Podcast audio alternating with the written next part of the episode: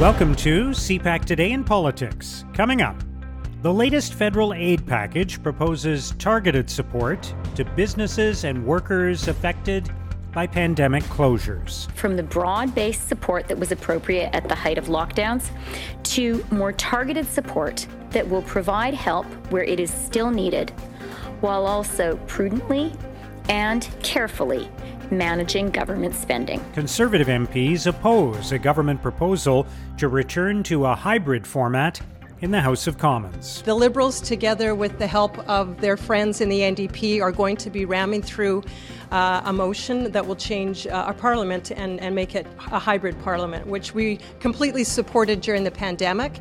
But we believe that at this point in time, Canadians are expecting their parliamentarians to get back to work. And MPs hold an emergency debate on the flooding crisis in British Columbia. There is no doubt.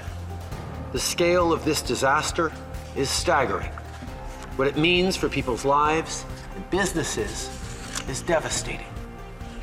We're here to help with whatever British Columbians need, and we'll work hand in hand with the Government of BC on direct support. It's Thursday, November 25th. I'm Mark Sutcliffe. Let's get right to the top political stories this morning. I'm joined by National Post columnist John Ivison. Good morning, John. Morning, Mark. So, the government has introduced a new bill that will provide pandemic aid for businesses and workers that are affected by uh, by the law by any lockdowns that happen. Uh, there's obviously a, a, narrowing of the benefits that uh, that are being provided after there were sweeping. Uh, measures to support uh, Canadians and companies uh, when the pandemic first began. So, what what are your thoughts on that? I think it's hard to argue with it, to be honest. I mean, this this time around, it's much more targeted. Uh, you know, you get three hundred dollars per week for workers who find themselves off the job because of a pandemic-related lockdown between now and spring 2022. Uh, businesses in certain badly hit sectors receive rent and and uh, other kinds of benefits, uh, but only if they prove that there's been deep and prolonged revenue loss. And then the other component is that there's a um, hiring credit for people who hire workers back. I think all of that is a huge improvement on on the uh, the wage subsidy, which was we spent an awful lot of money, 111 billion dollars, on the wage subsidy over a period of time, and I think when the when the jury is in, it will be proven that a lot of that money was wasted. I mean, we saw the Royal Ottawa Golf Club, for example, got a million dollars and, and, and suddenly allocated 750000 to its operating surplus. You know, there were businesses paying out uh, dividends and paying uh, raises to to executives. You know, th- that benefit did not. I think there were major flaws with it. That it didn't uh, recognise that the subsidy directed towards payroll could be shifted to other purposes, which it clearly was. It wasn't targeted at the margins where, for the worst hit businesses because there was no requirement that you show revenue losses. And it wasn't directed at fixed costs like rents. So I think that um, you know there's been a lot, a lot of criticism. Obviously, the, the theory was speed trumps perfection. We've got to get this money out the door. Yeah.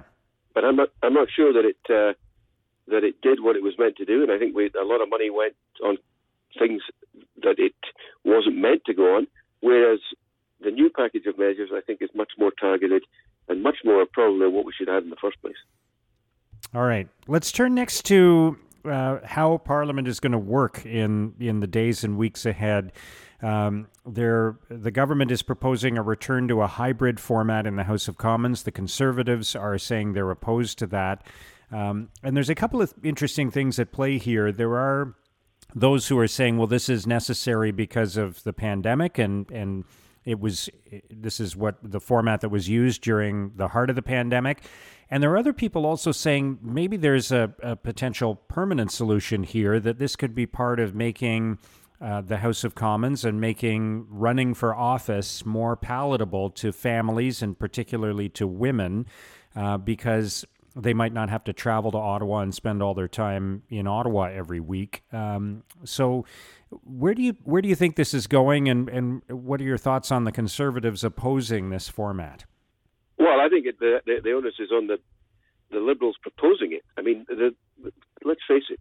I've got no truck with this argument. Let's let's just be clear from the from the outset. I mean, if you don't want to be in Ottawa uh, to do the job of an MP, then don't run for office. You know, I do have sympathy with MPs who are from far away across the country. I've heard stories of people flying all the way back to the west coast, about to land, couldn't land, had to come all the way back to Ottawa without even getting to their constituency. They're, these are the perils of living in a, in a country like Canada. But the, the bottom line is, no government enjoys enjoys it when the House is sitting because they are scrutinised and their, uh, their policies are pulled apart in the House of Commons, which is what it's there for. And so this hybrid parliament is entirely designed. I mean, COVID, give me a break. I mean, they were all mingling with one another, shaking hands. You know, there was no social distancing on, on Monday when when we all came back. It was very, everybody was there, and there was no concerns about COVID. You know, clearly, if there was a fourth wave and, and, it, and it became a, a major issue, then you've got to look at that again. And obviously, the technology, since we have the technology, it could be used in cases where members can't get there. But there's a requirement you turn up for work. The rest of us have to turn up for work. MPs should turn up for work, and they should be their actions in government should be scrutinised by. I, I, I used a quote today from Horace Walpole, who said that opposition MPs should regard uh, government ministers as uh, public enemies. You know, that's the level of suspicion which which uh, opposition should look at governments with and scrutinise what they're up to. And this is just a method of avoiding that scrutiny. I mean, during the pandemic, there was generally one Liberal member in the House, and most of them were, were not on the virtual Parliament during question period.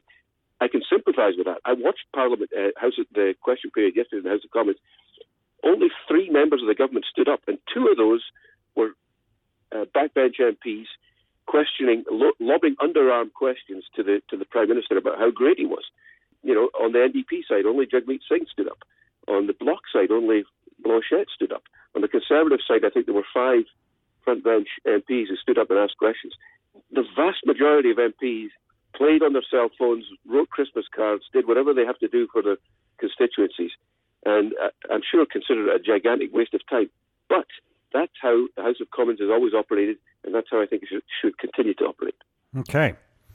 Really interesting to hear your thoughts on that. All right, let's let's turn to last night's emergency debate in the House of Commons on the situation in British Columbia, um, and and you know, there obviously there's a lot going on there, and and there's much that needs to be addressed, and there is lots of discussion around what the what the federal government's role should be in that, and layered on top of all of that um, is is the fact that this once again introduces the the real and immediate consequences of climate change. Um, so, what did you make of the of the emergency debate and some of the comments arising from it? Well, I think raises awareness about this issue. Really useful, and you know, we, we, we often talk about climate change and trying to trying to uh, uh, keep the, the rise in average temperatures to 1.5 degrees. I think what this underscores is that there, there needs to be more aggressive action on adaptation and mitigation because we know this is not an isolated case. We're seeing it in, in Nova Scotia, Newfoundland, and Labrador as well, where they're, they're having their own floods due to heavy rain. And the government mentioned in the throne speech this week that it's got a, a national adaptation strategy, which I, I think I, I was frankly not aware of, and, and I've since, since looked into. This thing is ongoing. There are five tables out there that are going to produce results by January with a with a um, with recommendations to come in a report next fall. I think what we can see already is that um, we're not spending enough on on adaptation. I mean, Ed Fast and uh, uh, the MP for Abbotsford, whose riding's at the heart of this flooded region, you know, he said that this all levels of government in Canada knew that uh, there was the potential for devastating floods in Abbotsford, but didn't act to prevent them. You know, and he's been the MP in Abbotsford for, for a long, long time. So, um, you know, I think the the um, the Federation of Canadian Municipalities and the Insurance Bureau of Canada suggested that we need to spend at least $5.3 billion at various levels of government on adapting to to what we suspect is going to be a changing climate. We're nowhere near that at the moment. We do have a national disaster mitigation fund, but it's it's not spending anywhere close to to those sums. And I suspect what this report next fall will, will recommend is that we we spend an awful lot more money building flood walls and whatever else is required to, uh, to avoid repetitions of what we're seeing in BC and in Nova Scotia and in Newfoundland and Labrador. Yeah. All right, John, thanks for providing your thoughts on all these topics. Have a great day. And to you, Mark. Thanks a lot. That's John Ivison of the National Post. I, am trying to hear the questions and the responses and answers. I just want to make sure that everybody wants to hear them as well. Uh, good. Okay, good. We're good to proceed. Now, here's what political columnists and commentators are writing about today. At ctvnews.ca, Don Martin argues the new question period sounds much like the old one. Martin writes, you tune into the first question period after the Great Reset to see an in person House of Commons for the first time since March 2020, with faint hopes it would be different. But it dawned Wednesday with the same old, same old mishmash of hyperventilating theatrics and selective deafness to serious questions from leaders delivering practiced lines they'd rehearsed two hours earlier. We should have known what was coming. After all, this 44th Parliament is simply a copy and paste of the 43rd. In Maclean's, Marie Danielle Smith argues the speech from the throne was short on substance. Smith writes Tuesday's speech from the throne turned out pretty thin, short on length and short on substance, despite all the big themes the Liberal government signaled in their parliamentary scene setter. The warning that Earth is in danger made it into a Globe and Mail headline, sure, but that statement didn't come with any major adjustment of the Liberal climate plan. Not a very ambitious outing for a crew that was not so long ago claiming September's pandemic era election was the most important in our lifetimes. In the National Post, Terry Glavin argues platitudes about climate change won't help the victims of the massive devastation in BC. Glavin writes The people of BC's southern interior need no lectures about climate change.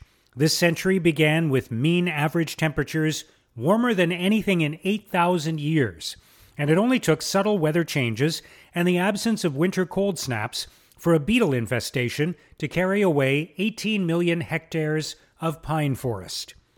The people of the Fraser Canyon, the Nicola Valley, the Tulameen country, and the entire southern interior are going to need a lot more than our Earth is in danger platitudes to survive what has happened there. Now, here's what's coming up on today's political agenda. The Prime Minister will be in private meetings. Conservative leader Erin O'Toole will hold a news conference in Ottawa. And NDP leader Jagmeet Singh will meet with the Canadian Medical Association. He will also hold a news conference to speak about the nursing shortage before attending question period. And that's CPAC Today in Politics for Thursday, November 25th. Tune into Primetime Politics tonight on CPAC for coverage of all the day's events. Our podcast returns tomorrow morning. Have a great day.